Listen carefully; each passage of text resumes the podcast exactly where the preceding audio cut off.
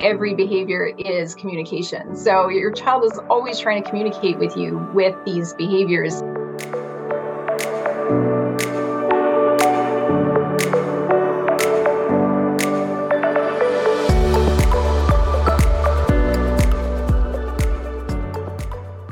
My dear friend. Welcome back to another episode of the Curious Neuron podcast. My name is Cindy Hovington and I am your host.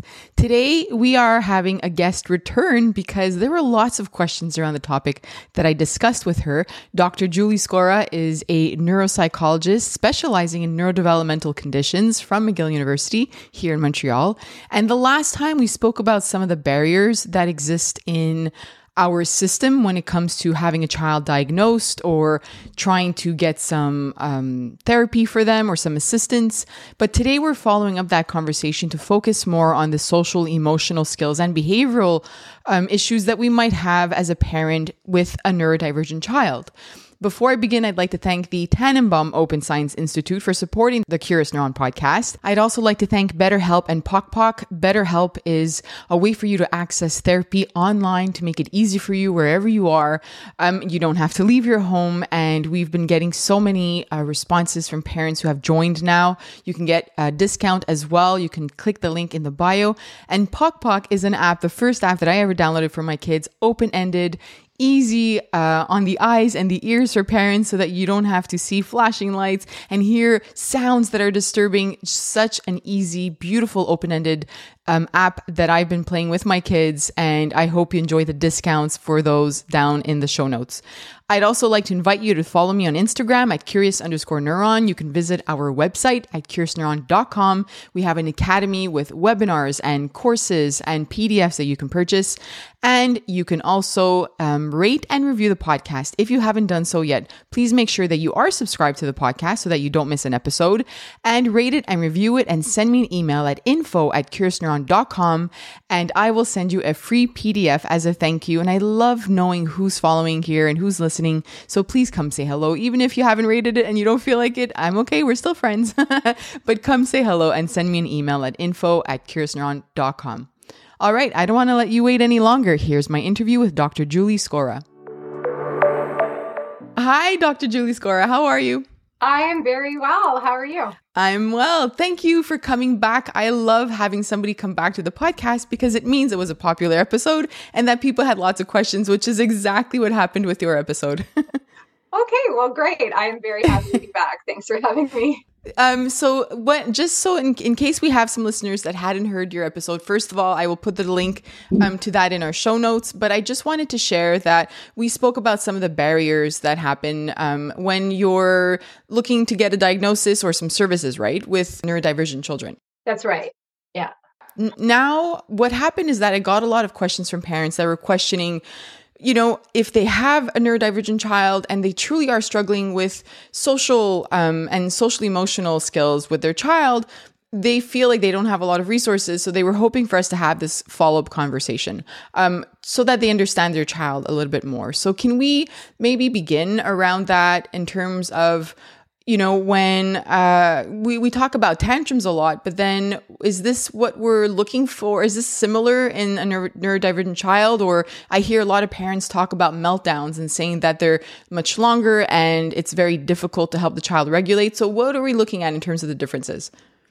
Yeah, so a lot of um, autistic self advocates, and I'm going to sometimes maybe use the word autistic individual and sometimes person on the spectrum or person with autism. I, I do vary my language because there are people who have different preferences. I just want to okay. sort of say that sure. at the beginning in terms yeah. of using identity first or person first language. So I try to be inclusive and kind of switch it up.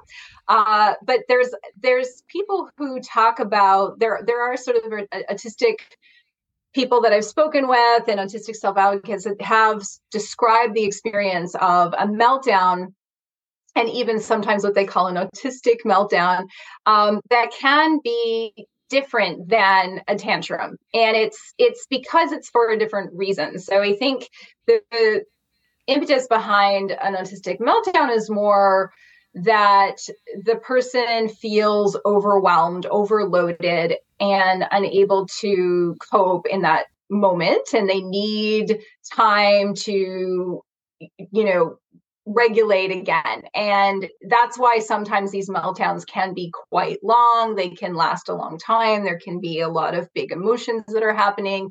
And that kind of meltdown is different from what we consider a tantrum in most cases because it's not being done to get something that they want necessarily or mm-hmm. to protest against something that they don't want. It can just be because that person is just completely overloaded and unable to cope. And so it's important to kind of distinguish between really what's causing that particular behavior so that you know what to do about it. So, if a parent is listening and has noticed that their child who is on the spectrum kind of struggles with that moment of coming back from school or daycare where there's that meltdown period which i think we many parents see that with their child because they're overwhelmed from the day of, from their school day yeah. but now you know one parent might be able to help their child regulate versus the parent who's having this child you know just have this meltdown and not be able to regulate them how can a parent if they point out that certain period of the day but they can't change the fact that they're in school what can they what can they do to support their child? Well there's many different things that can be done and and hopefully what the best strategies would be would be to prevent that from happening in the first place. So when we talk about behavior modification or behavior mm-hmm. intervention we talk about there being proactive strategies and reactive strategies, right? So the proactive strategies are things that you do before the behavior occurs to try to prevent it from happening. And then sometimes maybe you're not doing those things effectively or at all. And then the behavior occurs. and then there's strategies that you might use to react to that once the behavior does occur. So it's always best to try to implement proactive strategies to stop that from happening in the first place. And really, one of the best things to do in that case is to build functional skills to try to make sure that the child is able to communicate their needs and wants early enough that they don't reach that state.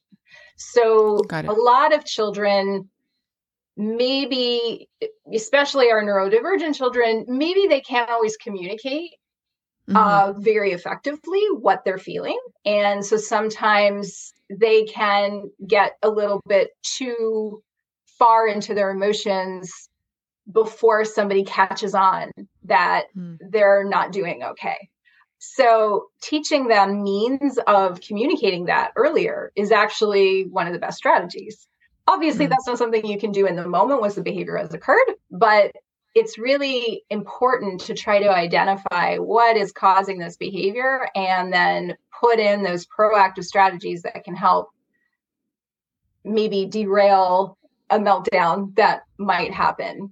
Uh, but there's lots of other proactive strategies too that we can also discuss if you want to talk well, about. Well, so yeah, I, I, guess parents are wondering. I, I, from what I understand, you kind of want to be the detective, right? Like, kind of trying to figure out like what's happening, what's contributing to that. So, if you know that there's some sort of, we hear a lot about like sensory sensitivities and these overloads. Um, is this something a parent can be more mindful of? Like, what's happening? Let's say in the car, you know, maybe coming back from school rather than blasting music to kind of lower it, or the opposite, depending on what the needs of that child are. Yeah, absolutely. So mm. we talk about in psychology about functional behavior analysis, which sounds like hmm. a fancy term, but really it's it's something that most people do quite naturally, most parents do quite naturally, but sometimes they don't do it necessarily in a systematic way. Hmm. What we do as psychologists is to do that very systematically. And what we do is we take a behavior that we are finding challenging, that we want to try to maybe modify, and we track that behavior over a period of time that helps us determine what is causing that behavior. What are the things or the antecedents that are happening mm-hmm. right before the behavior occurs that lead to that behavior happening? And then also, what happens right after that behavior? Are there things that other people are doing, we're doing, or the child is doing that actually reinforces that behavior or sustains that behavior? Mm-hmm. So, those are important things to look at too. What happens before, what happens after, the antecedents and the consequences. And then that allows us to figure out over a period of time when you've tracked it what it is that's triggering that behavior and maybe what's sustaining it. Once you do that, once you've played that detective role, then you can determine what strategies uh, might be useful to help modify that behavior. But right. you know, if you don't kind of figure that out first, you're flying blind. You could try lots of different strategies that won't work because you're not actually hitting the nail on the head as to what's causing that behavior. So it's really important to try to determine that first. Take the time to figure it out, see what might be causing that or triggering that, and then you can start making those changes we hear you mentioned something about the aftermath of this happening and how we respond to them.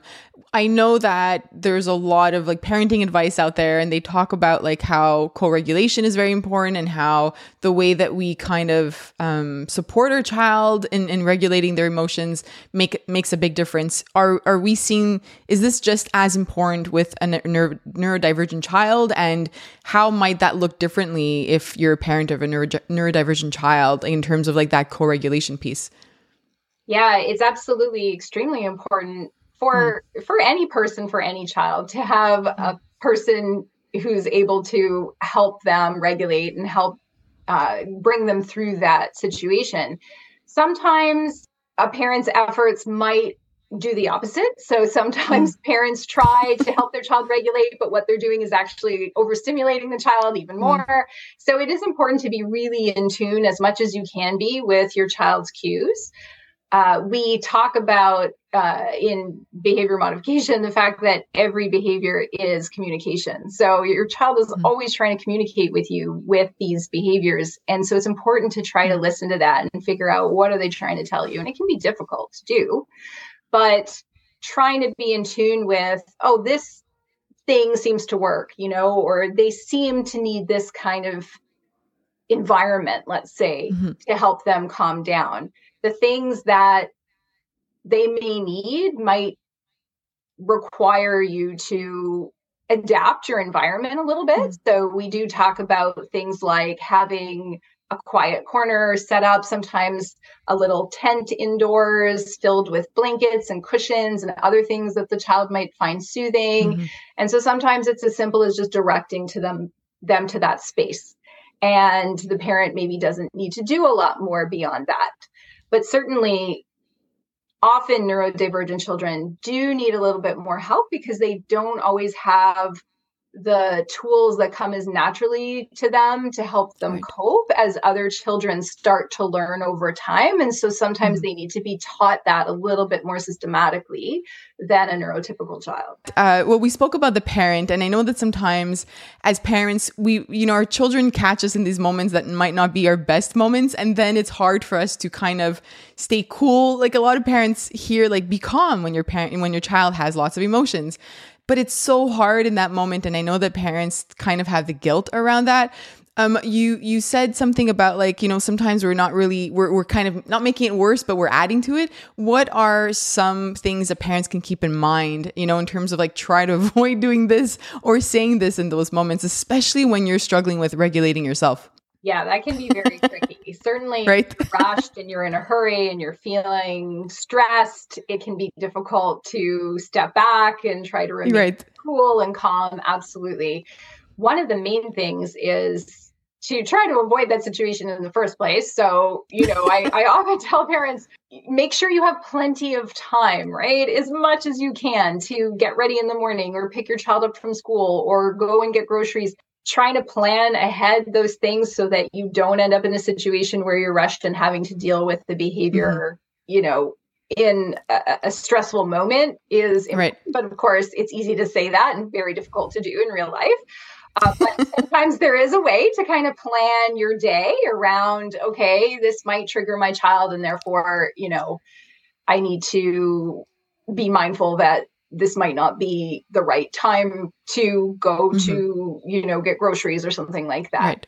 to avoid times when they might be hungry or, or, or tired but obviously if you can't do that there are things that you can do to try to remind yourself to step back sometimes i tell parents because sometimes parents think i don't know what to do you know and, and they mm-hmm. and they grasp to try to find a solution and find something that they can do to react in the moment. And sometimes I tell parents, you know what?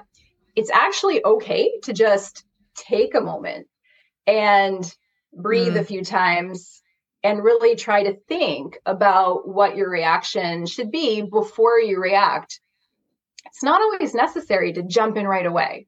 Sometimes True. It's okay to let your child maybe have a little bit of that meltdown for a little bit as you think about what might be the best response. And mm. it's very hard for parents because we want to get in, we want to fix it, and we want to respond. But mm-hmm. sometimes taking that minute to just reflect on what should I be doing here can be very helpful and take those deep breaths and try to figure out what strategy might work best in that moment. And definitely having a plan in advance. That's why I talked about these mm-hmm. proactive and reactive strategies, kind of figuring out what it is that might drive that behavior. And sometimes you're going to do all the proactive things you can, and the behavior is still going to happen but it's important to try to plan in advance what is my response going to be if it does happen and what are right. some of the strategies right. that i'm going to hmm. use mm. when those behaviors come up and then you already know what your response mm. is going to be and then you just need to implement it and sometimes the other trick is try to think about your child as being someone someone else's child like take a moment and just think sometimes if you're feeling really upset think I'm going to pretend this is somebody else's child. What would I do to respond to them? Because often we are more patient Nicer? and yeah. with other people's children. And so sometimes that is a little trick that works. I know that I think, what would I do with my, you know, my patients that I treat right. in this moment instead of my own child? And that actually makes me respond better to it. I think that's the key word, right? you you mentioned react and then respond. I think that's really important for us to highlight that because we are quick to react to our kids. You know, they're not listening. We repeat ourselves, and this is any parent. We react to their to their behavior or to their their big emotions. But when we actually take that time to respond, there's a very big difference there's a pause. There's maybe we need to be our friend as well too, right? In our minds, we could be a little kinder to ourselves sometimes, or just remind ourselves that we're tired. With the today's, uh, we had um uh, the hour change, right? And yesterday and today's been quite a difficult day in my house, and it's it's like we have to just be aware that behavior will be a little bit different this week in our home, and I, I'm trying to be mindful of that. Um, but that that pause is just it could be a split second, but in our mind, it's enough for us to kind of reconnect with ourselves and then connect with our child. It makes such a huge difference. I love that you've used those two words. Hmm. Yeah, it's very yeah. important to remember that you don't have to react immediately. Right. definitely right. take a minute. Mm. Your child, as long as they're safe, is going to be okay. Mm-hmm. you just need to kind of think about what you're going to do. uh, and you know, and I say that, but there are times when the child is not safe, and and that does right. happen too with our neurodivergent mm. kids. Sometimes they are engaging in self-injurious behavior. They mm-hmm. keep banging their heads on things. So, first and foremost thing is make sure they're safe. Once mm. you've established their safety, then you can take a minute to think about what you need to do next. Right.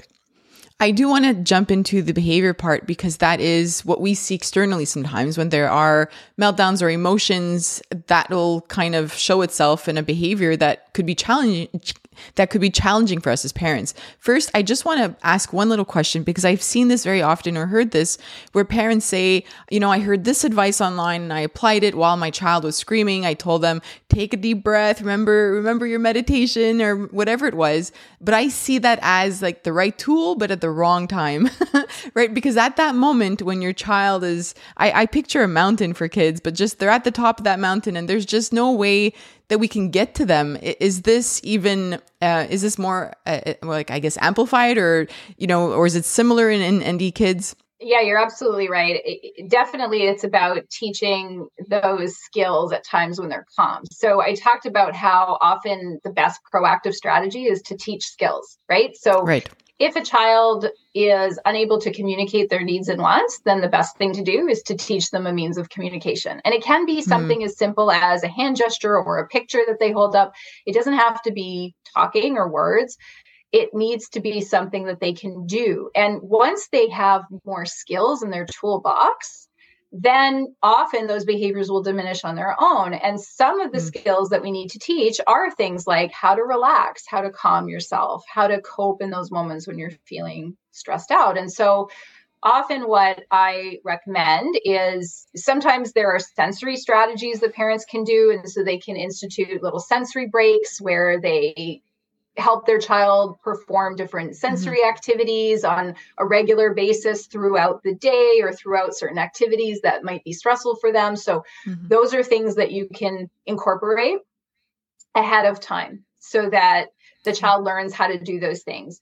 But also, I often give parents little relaxation books or social stories that teach a child how to do those relaxation strategies, mm-hmm. like taking deep breaths and counting to 10 and squeezing a stress ball or whatever it might be that they find soothing. The time to do that is to read those books with your child and practice those strategies in times when they're calm already. Right. and do that regularly. So you might yeah. do that every day or every second day. And we go through our little routine. Maybe it's a nice thing to do at bedtime if if bedtime isn't already a stressful time, if they're yes. happy and calm.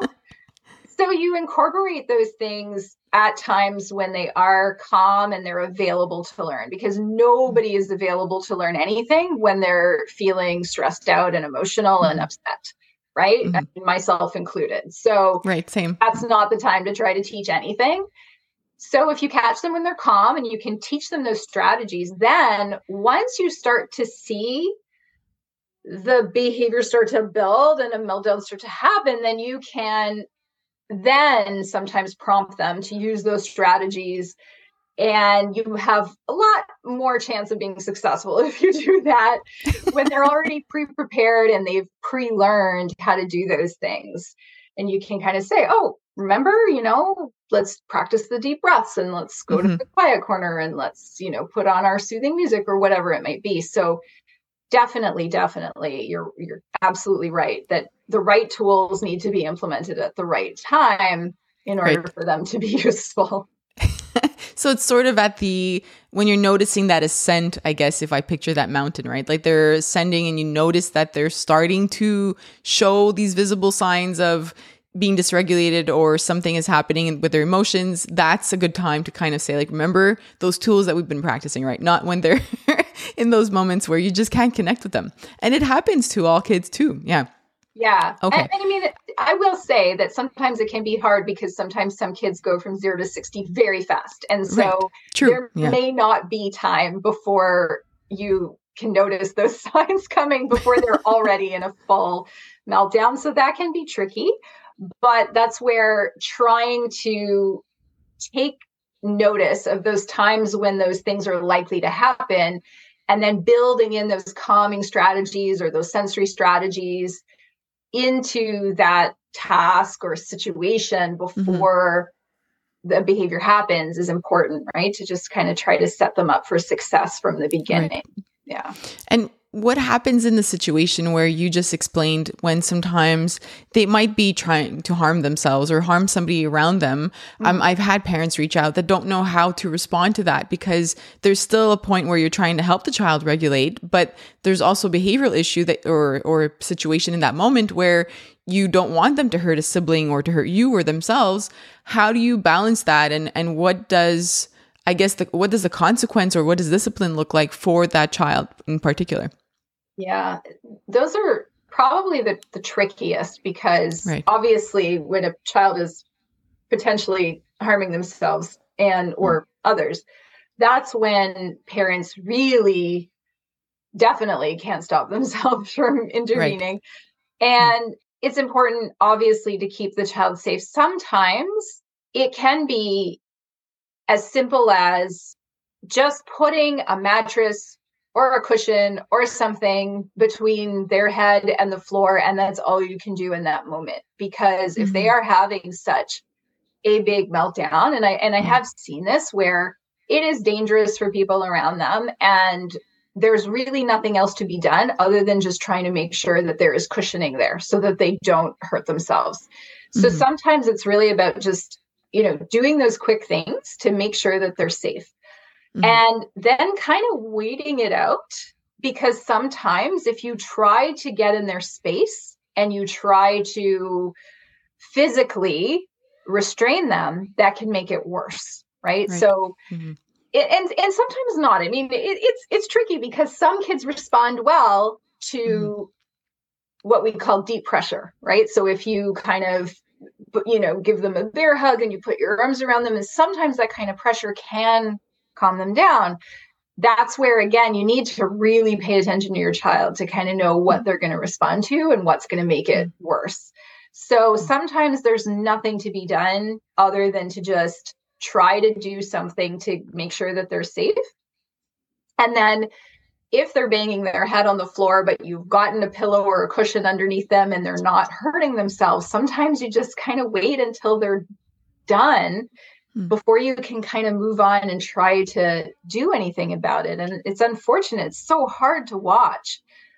Right. But sometimes that can be the best thing to do because our efforts at those moments can actually sometimes exacerbate the behavior or make it prolonged beyond mm what they would do if you just sort of took a step back. So it's really about just trying to find those things that can keep them safe in that moment. After everything has happened, do you, I'm assuming you have a conversation with your child and try to explain uh, would it work the same way? Are you explaining maybe perhaps different ways that they could do like go about it when it comes to having their meltdowns? Or are they not in control of it, of it when it's happening?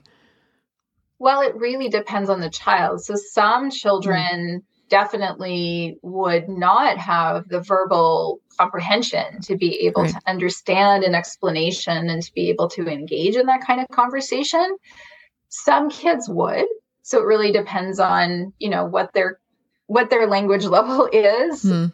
so that you can determine whether or not that's something they can understand and certainly like i said you know the main thing is i think trying to explain to them probably isn't going to be the most helpful strategy because in that moment that explanation is going to fly out of their head right, right. so that's mm. where focusing on building skills is really the thing to do because often these meltdowns happen because a child is not able to communicate what they're needing or they are getting overwhelmed by certain stimuli. And so that's mm-hmm. where those proactive strategies are so important because the more mm-hmm. you build in skills to help them learn how to communicate better or or at all what they need or you build in that uh, stress release as the situation is unfolding the less and less these things will happen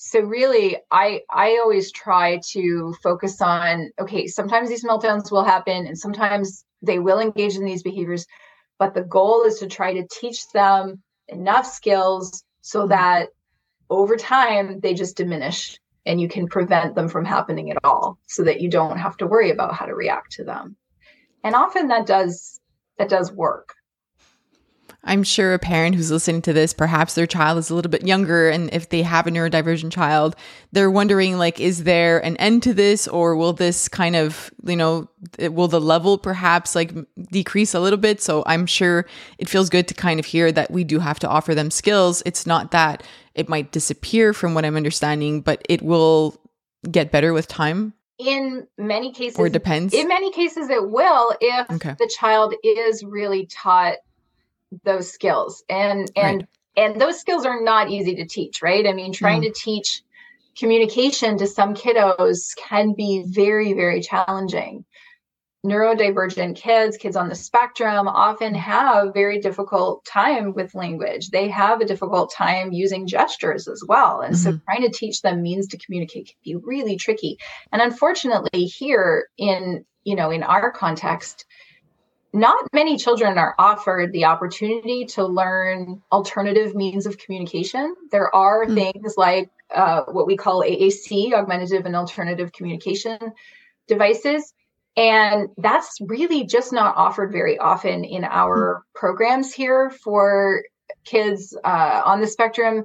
We don't have enough of that they're not there are not enough experts in that and it's just not being done systematically mm-hmm. enough unfortunately and so i have seen many kids who end up as teenagers and they still don't have a means to communicate and mm-hmm. nobody's ever mm-hmm. taught them a way to communicate their needs and their wants and their and their issues and so those behaviors often will continue but I have also seen the flip side where I have seen kids who were taught those communication strategies and they were able to communicate better and those behaviors did decrease over time. And so I really do think that that is that is the most important thing, but unfortunately it's often just not being uh, offered to families here, I find, in our programs as much as it should. Right. Is it common in the States? I know that there are lots of listeners in the US. It is? Okay. Hmm. Yeah, I think that sometimes the way that the interventions work there uh, with their insurance systems, sometimes they have access to a wider variety of things. Certainly here in Quebec, if you get services through the public system, we have a very cookie cutter approach to hmm. our autism intervention, for example. Everybody sort of gets put on the same list for the same services, and we don't have a lot of variety that's tailored to the hmm. child, unfortunately. If hmm. you go privately, and certainly in the US, where there are different providers and people's insurance might pay for different types of things, there are often more options. Mm-hmm. And even in other parts of Canada, there are some provinces that do allow parents to go out and sort of purchase the services for their child. They're kind of given, the government kind of gives them control over the, the, the funding and mm-hmm. then they go and they choose the services that make sense for their child usually hopefully based on uh, recommendations by professionals. But and and i have seen those kinds of systems work extremely well for kids. But here we are very much in a situation where there's sort of a, a, a one size fits all approach unfortunately. Yeah it's it's unfortunate, you know, when it comes to these services. I wish that it was kind of more uh, across the board with what you're saying in terms of it not being that cookie cutter approach, because we know, especially with neurodivergent kids, that they do need very specific needs, and they're not the same, and they're you know, it's yeah. yeah, okay. It's a very heterogeneous yeah. group, and right. not all children need ABA, which is what right. unfortunately they're going to get yeah. if mm. they if they get services at all, which unfortunately mm. is also a problem. Yeah. What um, can a parent now? I guess I, I have a feeling that some parents that are listening to this who don't have a neuro, neuro, neurodivergent child or a child who just hasn't been diagnosed yet but feel like some of the things that you're mentioning are things that they're seeing in their home. So I, I, I do want to address that before we move on to like the last sort of question that deals around social skills with kids. But I do want to maybe we can talk about some signs that a parent should be you know aware of because i know some parents sometimes ask what is the difference between a they'll use the term normal right? What's normal when it comes to tantrums? But what i like to say is like what should you be looking out for in terms of signs that you could perhaps talk to your doctor about it? Because the tantrum or big emotion is more than what it should be developmentally at that age. So what should what should parents be looking out for? Right. Well when it comes to those kinds of behaviors there is obviously variation between kids, right? So even mm. neurotypical kids will differ in how well they regulate themselves and mm-hmm. how long it takes them to learn those skills and what kinds of uh, tantrums they'll have. So there is a fair amount of variability there already. I would say the the main red flags around those kinds of behaviors would be first of all, I, I think anytime a child is engaging in self injury, that's right. that's an important thing to pay attention to and to talk to your doctor about. And neurotypical kids will engage in self injury sometimes too. often they will do it in a way where they kind of experiment with it a little bit. They might bang mm-hmm. their head on something and then look to see what their parents' reaction is. yes. and and and and they will often, you know, sort of figure out pretty quickly that that doesn't feel very good for them and they sometimes won't continue to do it. Sometimes they will a little bit if they see a, a good reaction and they mm-hmm. get the pay. Uh, but quite often if we have kids who are engaging in self injury and they're not necessarily checking in with the parent to kind of look at that parent's reaction and they are just sort of doing it in a way that seems like they may not have a lot of control over their behavior that to me is something that I would be concerned about and would talk to the doctor about because mm-hmm. most children aren't going to purposefully harm themselves or they're not going to often do it for long if mm-hmm.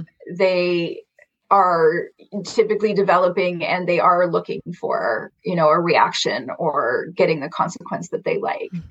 So that's a flag for me i also feel like just the just the length of time you know so a lot of kids will wear themselves out after 20 minutes uh-huh. uh, half an hour maybe, but we hear about some parents who talk about their children having a, a meltdown that can last 45 minutes, an hour, over an hour. You know, once it gets to be quite long like that, that is something that I would also want to bring up to my doctor. Mm-hmm. So it's really about sort of how how long is it going on for? How much do they seem like they're really able to control themselves? When you mm-hmm. do get involved and you try to help them calm themselves and and and regulate again how long does that take how do they respond to that you know those are the things i would watch for uh, but certainly those are usually not things that are happening alone so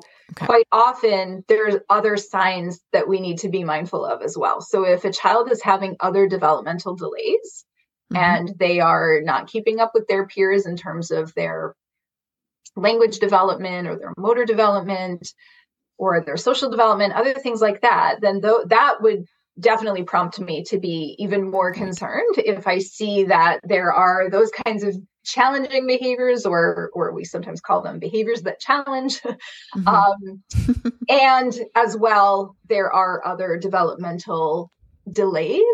I would then you know be sure to talk to my pediatrician about that Okay. Thank you. I, I wanted to bring that up because as we were talking, I, I had a feeling that some parents will question, well, if I'm seeing this in my home, and I'm glad that you also said it's not always in isolation. There has to be some other sort of signs that we're seeing. Um, we've, you've mentioned now a few times in terms of the communication and the social skills. So I'd love, I'd love to end that, our conversation with this because I find that as a society and as parents, we often put a lot of pressure on our kids to be social and to develop these skills.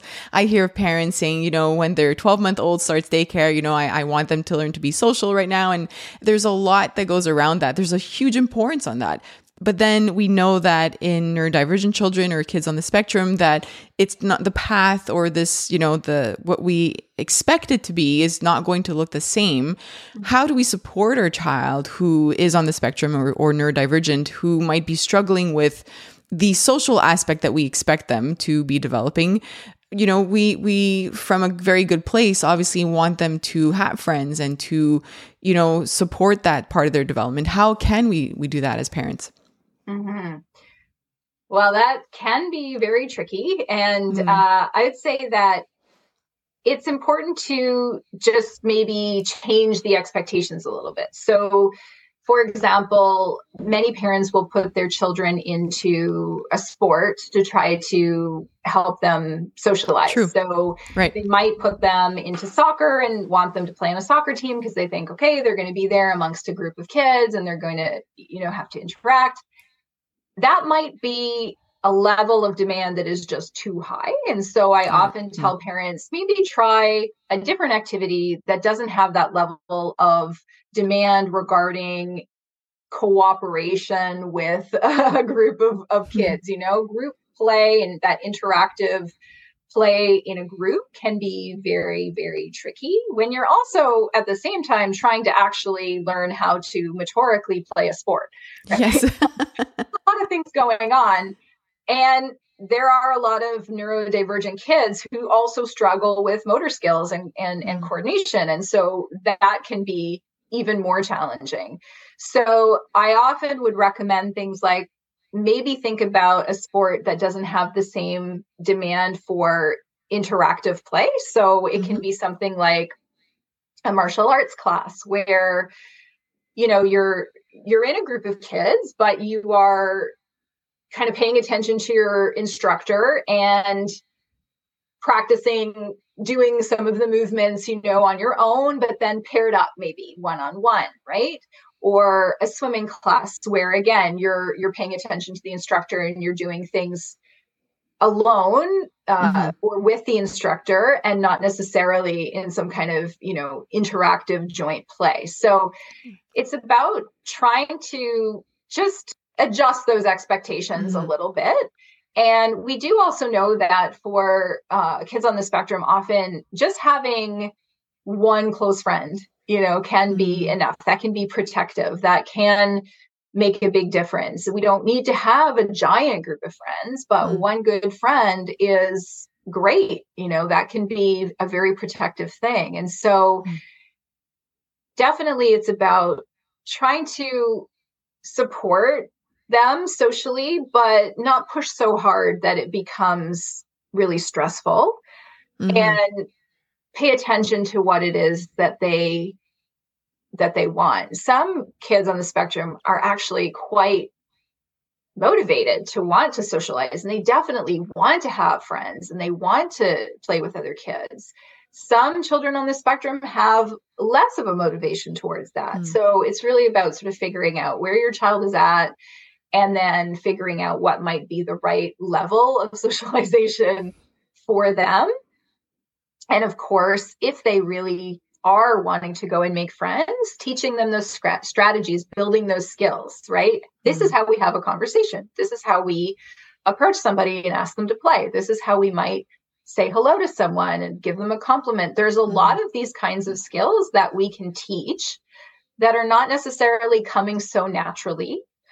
And all we need to do is to kind of make it very explicit, you know, this is these are the essentials to having a conversation and this is what you need mm-hmm. to know and those can be taught to kids often using social stories um, but definitely you know that's that's what i would suggest is you know try to just kind of adjust your expectations to your child and where they're mm-hmm. at regarding their socialization and then teach those skills that they are are maybe missing right and, and what i'm hearing also is kind of maybe scaffolding things for them, right? Like going to the park and assuming that they'll go out and maybe make a friend or play with somebody is might not be the situation or like you said they might be motivated to go but then not approach it the same way that we would expect them to. So I guess breaking it down for them into the baby steps, right? So that they know exactly what step 1 or 2 and how to go about it.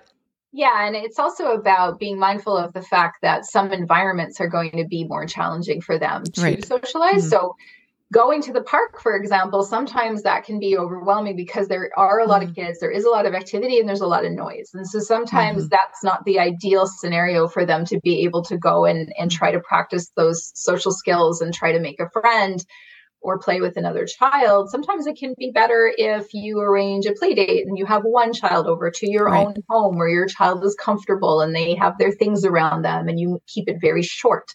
And you plan an activity so that we know exactly what we're going to be doing. We're going to be doing these particular steps. It's not mm-hmm. sort of, you know, vague in terms of what what they're expected to do. We we we plan an activity, we do the steps. We might have a visual schedule showing us first we're going to do this, then this, then this. And when the activity is over, the friend goes, you know, and so it's a nice little packaged time for them where right. they really know what to expect mm-hmm. for them to be able to practice those skills that can make it easier. Sometimes having unstructured play is just really, really challenging. But if you can structure mm. it for them, and say, okay, we're going to do this little activity, that can really help because then they kind of know this is what I got to do. Got it. Thank you for sharing that because I think it's really important for parents to hear this and understand what that might look like in their home because I don't think from the emails that I get, I don't think everybody gets services or gets this kind of guidance when it comes to support.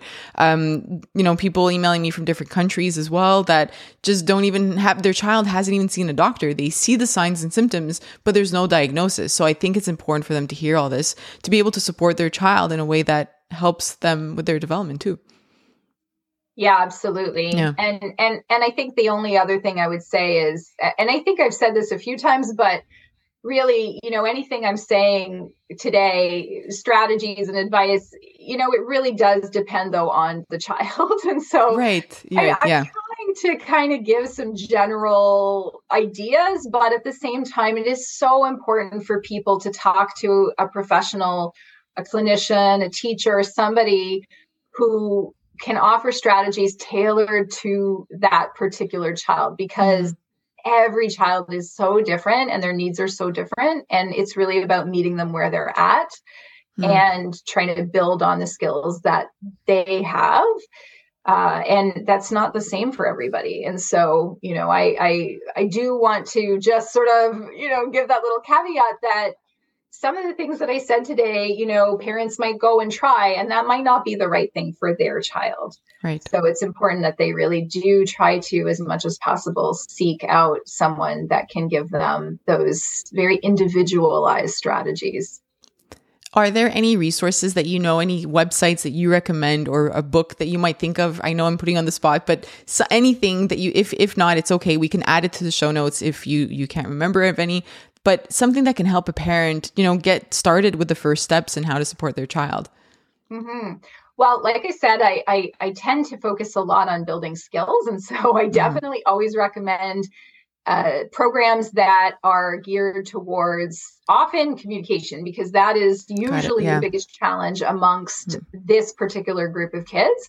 So programs like the Hanen program, More Than Words, uh, those kinds of books. And and and and more than words also has uh, i think a you know a video that that parents can watch. Things like that can be really useful to help parents learn how to intervene with their kids.